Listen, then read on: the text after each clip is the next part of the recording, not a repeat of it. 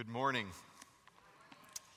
Uh, if you are joining us for the very first time today, I'm glad that you have chosen to worship with us at Southside, and you picked a great week to join us. We are actually focused this week uh, in a culmination of something that we've been working on for the last six weeks, really the last year in terms of planning. Uh, but we have been engaged in a conversation about spiritual awakening. Uh, what would it take for believers, for me, for you, for churches, for us to wake up and be aware of what it is that God is doing. And so, over the last several weeks, we've taken each week to look at uh, issues revolving our spiritual awakening, and we're going to do that again today as we get ready for what is going to be a big week in the life of our church. Uh, this coming week, we are focused, uh, everything is focused towards the Awakening Conference, which will be this coming weekend, Friday, Saturday night at 7 o'clock, and then Sunday morning. Uh, we will have all of our grow groups will meet uh, at 9.30 if your grow group meets at 9.30 it will meet in its normal place at 9.30 on next sunday morning. But at 11 all, we'll have one worship service together. Our entire church will be together. Dr robert smith will be our guest and you don't want to miss it. And we have tried to have this conversation in a way of preparing our hearts for what it is that god wants to do in us as he is awakening us. And today we're going to be looking at a passage luke chapter 12 that uh, brings this portion of our preparation to a close as we anticipate uh, this coming week. Also, in, in preparation for this coming weekend, we are having uh, our normal call to prayer on Tuesday night at 7 o'clock, and I hope you'll come and join us. We do that the first Tuesday of every month. But Thursday night, we're having a 24 hour prayer vigil. And uh, I told the earlier crowd the really spiritual t- people take 1 a.m., 2 a.m., 3 a.m., 4 a.m. But, but see, I told them that because I knew they could. For you, I'm telling because they're working. A lot of the, a lot of those folks work. I'm going to tell you the really spiritual take people take 1 p.m., 2 p.m., 3 p.m. Those those times a day where if you're uh, if you're available to come up, we would love for you to take a time slot. You can do that at the uh, information station right across from the entrance down the hall here. Uh, Luke chapter 12, verse 35 is where we'll be looking today. So if you have a Bible, Luke 12, 35, there's one in front of you. We'll also put these on the screen. Luke 12, 35. Jesus is speaking to his disciples and to those who've gathered around, and here's what he says Stay dressed for action and keep your lamps burning. This is obviously the scripture that inspired the song our students sang for us. We don't think much about keeping lamps burning because we just turn on a light switch. Uh, but in this day and age, before the time of electricity, it was somebody's responsibility to make sure that there were enough oil in the lamps so that at night people could see as they as they went uh, to and from. And so the servant was usually, there were servants usually charged with that responsibility if the master was out to keep the lamps burning so when the master came home, uh, the master could find his way in. And so Jesus is using that kind of as a reference to all the people he's talking to, telling them they need to stay ready for action and keep the lamps burning. And he, and be like men who are waiting for their master to come home from the wedding feast so that they may open the door for him once and when he comes and he knocks. Now, when I was uh, a young boy, I grew up with, in the home of a single mother, and she would sometimes have multiple jobs and different shifts that she would work. And so it was my responsibility to be home alone uh, a lot. And um, mom would make sure that dinner was ready, and she'd make sure all the rules were, uh, were known to me, uh, but I would be on my own. And I never really knew for sure when she was going to come in. She might, be, she might come in after I'd been home for an hour after school. She might come home at five o'clock, but whenever she could, she would come home. And when she came in the door, I had better be found doing what I was supposed to be doing and not doing the things I wasn't supposed to be doing. Um, there were things I needed to do, like my homework. There were things I shouldn't be doing, like watching television. There were things I was allowed to eat after school, and there were things I was not allowed to eat after school. And, and, there was a measure of accountability in my life just because I wasn't sure when she would come home. Now, she probably could have told me what time she would be home, but in her wisdom, she didn't give me that information. Because if I'd had that information, I would have behaved differently than the fact that I didn't have the information.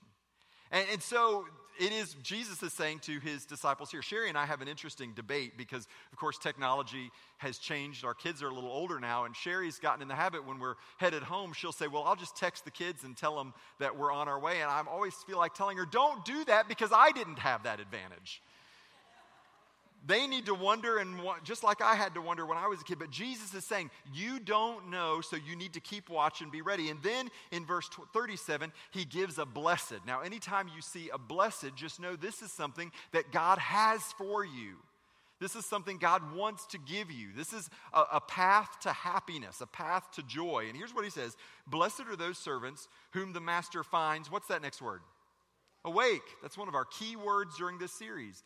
Blessed is the servant whose master finds him awake when he comes.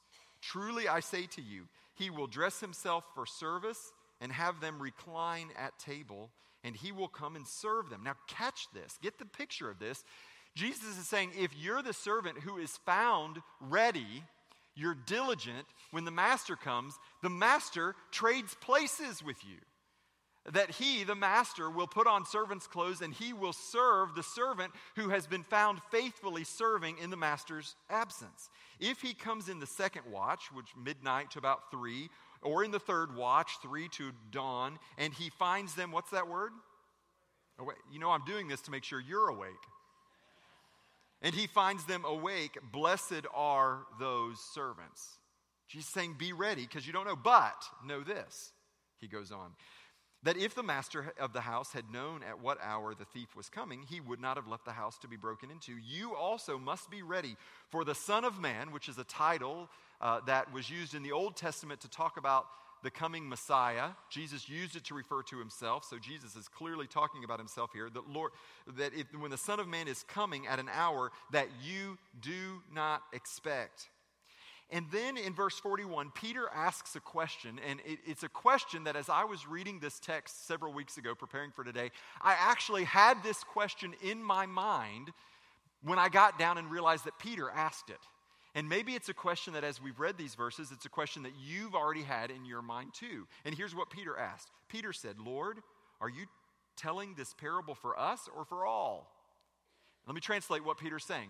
Lord, who are you talking to? Who are you talking to here? Because it matters who you're talking to. Because there are times Jesus is talking to different audiences, and, and we need to fully understand Am I the target of, the, uh, of this message? I'm, Peter's probably think, thinking to himself, Okay, Jesus, do I need to listen to this? Is it for me, or are you talking to somebody else here? And isn't this what we do a lot of times with the words of Jesus and the teaching of the Bible? If you're a believer and you're a Christian, you show up at church, there are lots of messages, and lots of times we hear things and we think, oh, well, that's for somebody else. That message is for somebody else. I'm okay, but I'm sure glad that that, that person in front of me, two rows, is here to hear that message because they really need it.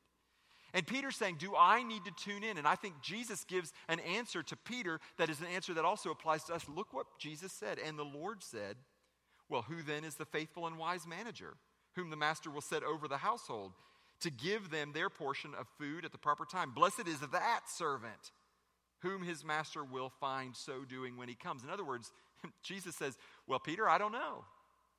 If you're going to listen to what I say and be found faithful, then it was for you. But if you're going to ignore it, it clearly wasn't for you. That has so much to do with us today. Are you willing to listen to the words of Jesus, not as if they applied to somebody else, but as if they applied to you today? Because this, the words that Jesus is speaking to his followers, to, to Peter and to the other disciples and to the crowd that had gathered, is a message that he desperately wanted them to hear, but it was preserved in the scripture and passed down to us because it's a message he wants his church to hear today. To be ready, to be on guard, to stay awake. And then he goes on and he says this Truly I say to you, he, the master, will set him, the servant, over all his possessions. But if that servant says to himself, My master is delayed in coming, and begins to beat the male and female servants, and to eat, to drink, and to get drunk, the master of that servant will come on a day when he does not expect him, and in an hour that he does not know, and will cut him in pieces and put him with the unfaithful. I mean, the consequences for not being awake are pretty severe. And it would do us well to know the, these words that Jesus is speaking. I think he's speaking to, to those that he's entrusted with his church, to those who are believers, to be prepared. As I was reading this passage, I, I became aware of the reality, as we've talked about it for several weeks, that so many times we drift into sleep. We drift into sleep because it's just easier because life's hard. We drift into sleep because sometimes uh, sometimes there are distractions. I mean, they might even be good distractions but we find ourselves asleep and the message of jesus to his disciples over and over again time and again throughout the scriptures is be ready. Stay awake. Be alert. Don't fall asleep. And so I, I think when it happens when we do drift asleep there, there are several things that take place in our own lives and in our world as christians drift off to sleep. Three in particular that I think this passage highlights one is that we undervalue people. And the second thing is we overvalue possessions. And the third is that we put no value in the promises of Jesus. So I want to look at each of these individually as Jesus talks about them in this passage and in this chapter. We undervalue people, failing to properly recognize what it is that Jesus has done for us and for others. Look what the, look what the servant said as he was left. He said, My master is delayed in coming and begins to, and the servant begins to beat the male and female servants. Now, what's interesting about this is that this person who was left in charge was, was himself a servant. No better than the other servants, actually, just like them. But for whatever reason, before the master left, what did the master do? The master said, Hey, you, you're in charge. And so that servant became the one who tended to the entire household. That servant was put in a position of authority over the other servants for a period of time until the master returned. And what did the servant do with the authority that had been entrusted to them? They, um, they misused it and they abused the people who were really no better than that servant was. I don't know what position of authority God has given you. Some of you would say, well, He hasn't given me any position of authority. But to some extent, in all of our lives, He's made us responsible for other people or to other people. Could be children, could be grandchildren. It could be, uh, it could be a job, a position we have at work, and we've got people who, who work under us. I don't know what it is in your situation, but, but what, what happens when we fail to be fully awake and aware of the Master's return is that we undervalue the people around us. We don't take seriously our responsibility to steward well the relationships that God has given us. And, and just to, to, demonstrate that, I remember when I was a little older and my, my baby sister was born and I would be responsible for her. I would be the best brother I could be when my mom was around. Oh, you all did that to your little brothers and sisters too, did you? I, isn't that part of our human nature? When there's accountability, we tend to treat the people around us the way we're supposed to treat the people around us. But when there's no accountability and we don't think we're accountable, when we don't believe that in fact Jesus has entrusted us with the positions and the people he's placed around us, we can become careless and we treat them poorly. And the second thing is very much tied to it, and that is that we overvalue possessions. Look what he said. He said that he, that he beat his male and female servants and he, to eat and drink and get drunk. We overvalue possessions. We take advantage of the resources that we have as if they are our own. We think our stuff is actually our stuff when we don't consider the fact that everything we have will eventually be somebody else's either because you give it away or because you're dead, one or the other. And so, what do we really own? We've been given a stewardship. Before this passage, back up in verse 17, listen to the parable that Jesus told. Luke chapter 12, verse 17. The land of a rich man, and immediately we fall into the trap that Peter fell into. Well, this message must not be for me because I'm not rich. Listen, rich means you have extra. If you've got another set of clothes at your house compared to the rest of the world, guess what? You're rich. If you've got extra food in your pantry, you are rich. Most of the world today lives on less than $2 a day. $2 a day.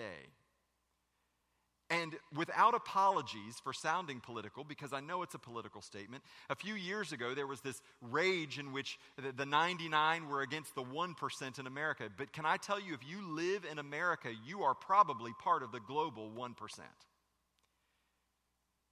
And so we recognize that when Jesus talks about rich people, he's not talking about someone else. He's talking about any of us who have extra. So there was a land of a rich man produced plentiful, and he thought to himself, This is the rich man, what shall I do? For I have nowhere to store up my crops. And he said, I will do this I will tear down my barns, and I will build larger ones And there I will store all my grain and my goods. And I will say to my soul, Soul, you have ample good laid up for you for many years. Relax, eat, drink, be merry. What is he doing? He's the servant, isn't he? He's the servant who's unaware, who's, who's asleep, and who's not awake when the master comes back. But God said to him, Fool, this night your soul will be required of you, and the things you have prepared, whose will they be? Now, we don't like to think of ourselves in this light. We don't like to think of ourselves like this guy. We would just prefer to say, oh, well, we're careful. And this isn't a, a, parable that Jesus told against saving or against planning. This is a parable that has to do with stewarding. That you recognize that God didn't bless this man so that he could store it up. The question isn't, are you rich? The question is, why are you rich? Why has God entrusted you with so much when so much of the world today is hungry and thirsty for clean drinking water? Why has He given the church in America so much? That's the question we need to ask. But we don't like to say we're rich, we prefer to say that we're comfortable. But that's precisely when we're at the greatest risk of falling asleep. Is when we allow the possessions and the comfort of this life to lull us to sleep. That's what this guy did. He said, I, Soul, you have ample goods laid up for many years. Relax, eat, drink.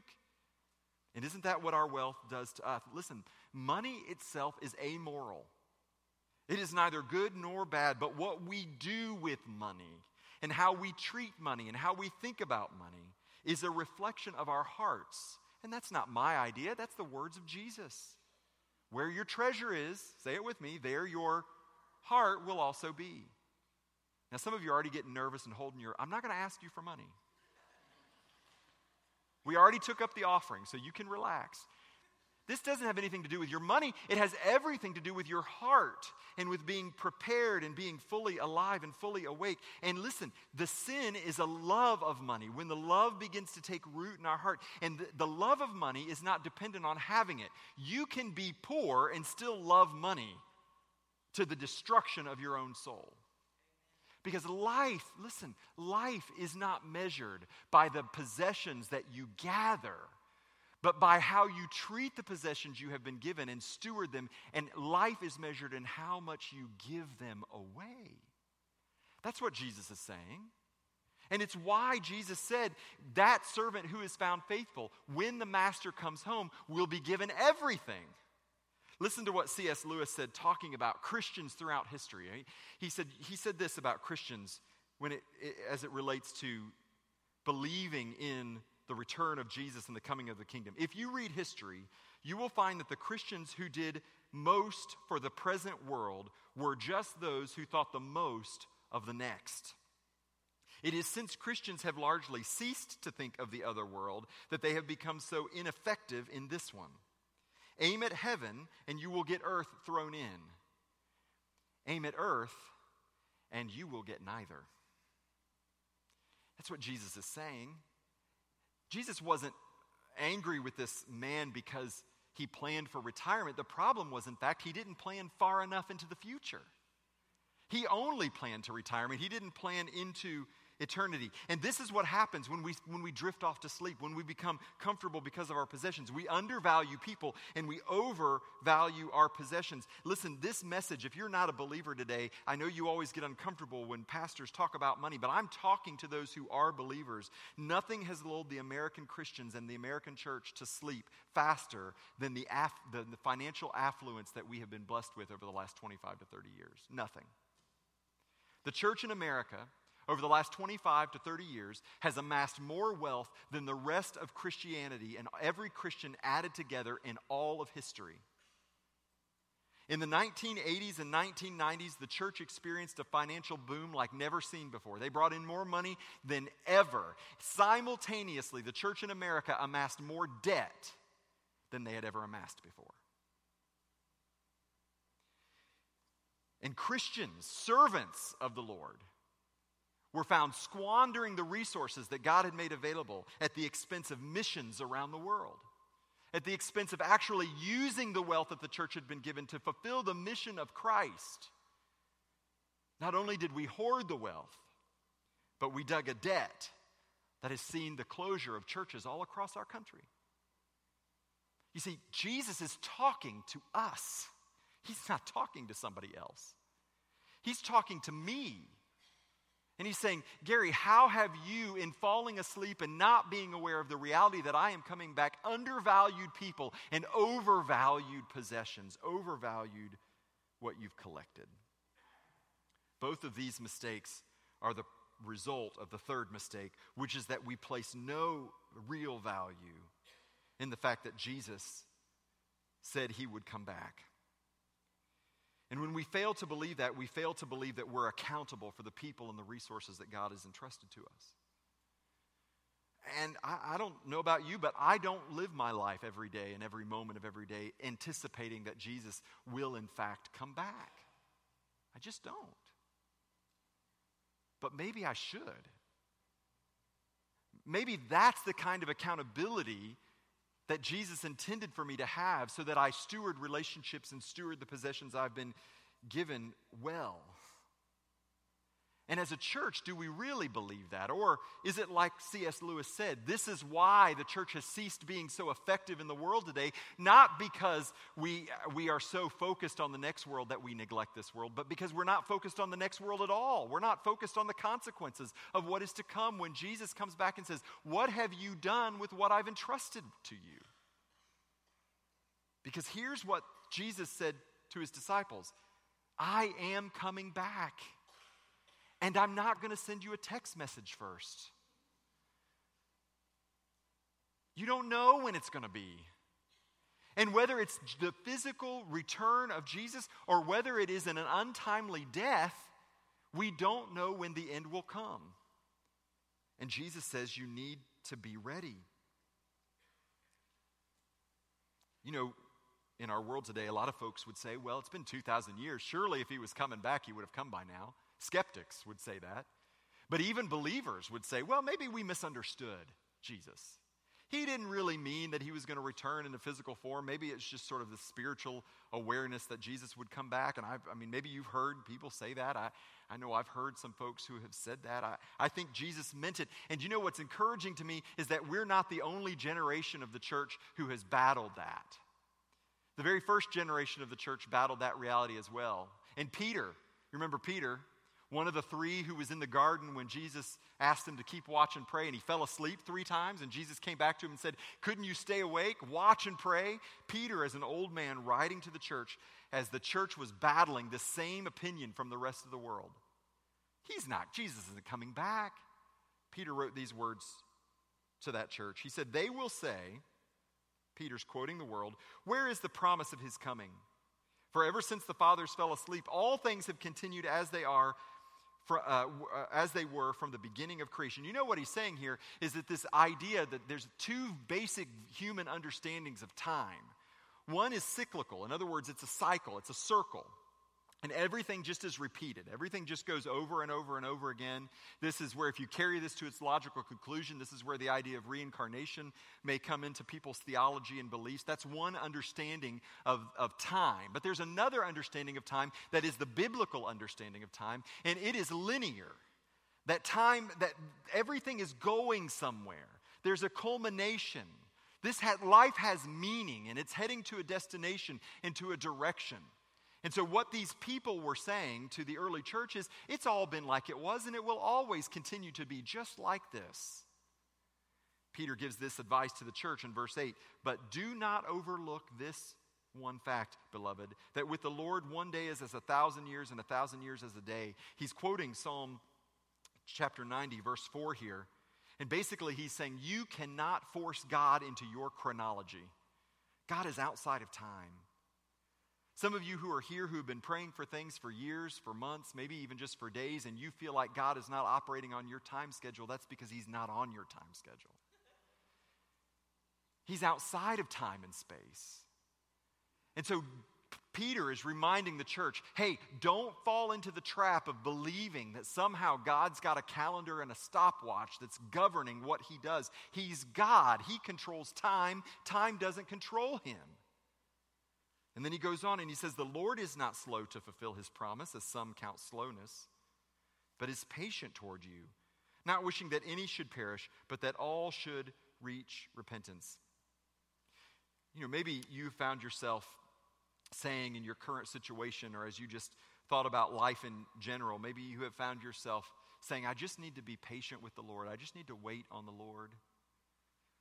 When I read this verse, that, that's the first thought that comes to my mind until I read it close enough to understand that's not what this verse is saying. This verse is saying that God's delays do not require my patience, but rather God's delays are evidence of His patience.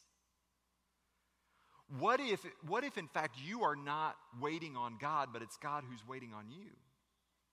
What if that thing you're praying for, what if God knows you're not ready for it? And God's saying, I'm waiting on you to be fully prepared. That's what He's telling creation. I'm waiting for more people to come to repentance, for more people to be prepared. It's like the master who comes home and he sees and understands that the servants aren't ready yet. And so, what does the master do? He could charge into the house and hold everybody accountable, or he could wait with the hope and expectation that maybe the servants will get their act together. And when they do, then he would come in.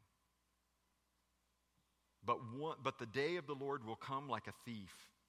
And then the heavens will pass away with a roar, and the earthly bodies will be burned up and dissolved, and the earth and all the works that are done on it will be exposed.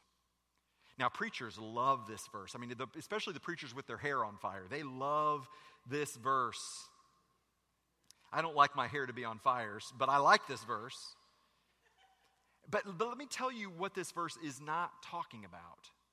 This verse is not talking about the total destruction of creation. This verse is talking instead about a refiner's fire, about something that purifies, something that brings out the true kingdom. And so that all that remains is what is true and right and holy and righteous. That's what the return of the Master is. And what is our responsibility as followers is to do everything we can to be prepared and fully ready because there's something, look what Peter said, because on that day, it will be, what's that next word? Exposed. And so I've just wondered what's going to be exposed in me, in my life? If the master were to come back today, what would be exposed? What would I be found doing? What would I be found not doing? This, that's why this message is, is so important for us during an awakening church to say, what are we doing and what is being exposed in your life? What if everything that were unholy, everything that were unrighteous, everything that were not of God were suddenly ripped away from you? What would be left? See, the churchy word for this is this is about our sanctification. This is about us becoming more and more holy so that more and more of who we are is what remains and what stays when Jesus finally comes. But it's a process, isn't it?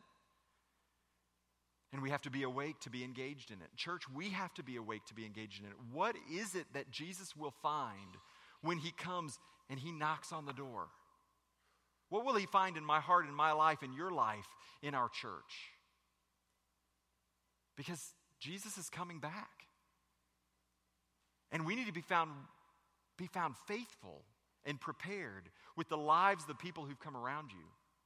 How would you treat the people around you differently if you knew your time with them was very short, very limited? If you knew you only had a finite period of time, who would you call? What would you say to them if you knew that time was short? Can I tell you that it is short? Just go to any funeral and ask someone in attendance. It was never long enough. They got sick too early, they died too suddenly.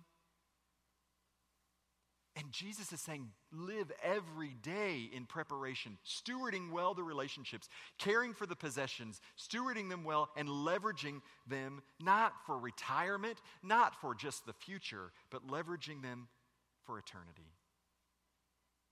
Church, may we be found awake and alert when the Master comes home. Will you pray with me?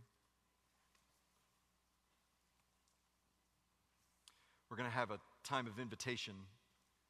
And as we do, I'm going to invite you to use the time just to reflect on what it is God may be saying to you. Not just even during this message today, but maybe over the last 40 days, of you, as you've engaged in the 40 days of awakening, maybe, maybe you're waking up and looking around and recognizing how how you've missed opportunities. The good news for you is that God's given you more time. He's being patient with you as He is with all of us. Maybe you're here today and you're not a believer. And you've heard this message that really is holding God's servants accountable, but maybe you would recognize that that, that also poses a very serious question for you. You who are standing outside, why? Why are you standing outside and what are you waiting for? If history's really going somewhere and if no one can be guaranteed another day of life, then what are you waiting for to make things right in your relationship with God? He's done all the work, He sent Jesus. And all you have to do is reach out and believe, and you'll be prepared. Church, how can we be good stewards of the lives of the men and women, boys and girls who will pass within the shadow of our steeple and never once even consider what happens underneath it? How will we be found faithful with the lives of the people who are sitting to your left and to your right and in front and behind you who have cares and burdens and worries, and we rush past them in our busyness and miss the opportunity that God is giving us to be His voice, to be His hands, and to be His feet? People who need encouragement, who need hope. And God put them right beside you, right around you. Are you awake? Are you aware? God, we come to you today, first confessing that, like Peter, James, and John, like so many of your followers throughout history, we have often drifted off to sleep. We've not been found faithful with the resources that you've entrusted to us. And Lord, we confess this to you, and at the same time, it only makes us more amazed at your grace and your patience with us. Thank you. Lord, help us. Help us to be found faithful. Help us to be fully awake and alert and living with the expectation, the anticipation, and the hope that Jesus will keep his promise. That just like he promised that on the third day he would rise again, he will return. And Lord, may that be more than just a theological belief. May it, may it change the way we live our lives. May it change the way we parent our kids, the way we relate to our spouse, the way we interact with our friends, the way we drive in traffic, the way we wait in a line, the way we respond to a person on the phone. Lord, may it transform us to realize that we're accountable and that you're coming. Father, today for those who are not believers, Lord, I pray that today might be a day that they would recognize this story, this history is going somewhere, and that they've been given today as a beautiful gift and opportunity to respond to your grace and your mercy. Lord, may we respond. In Jesus' name, amen. Will you stand together as we sing?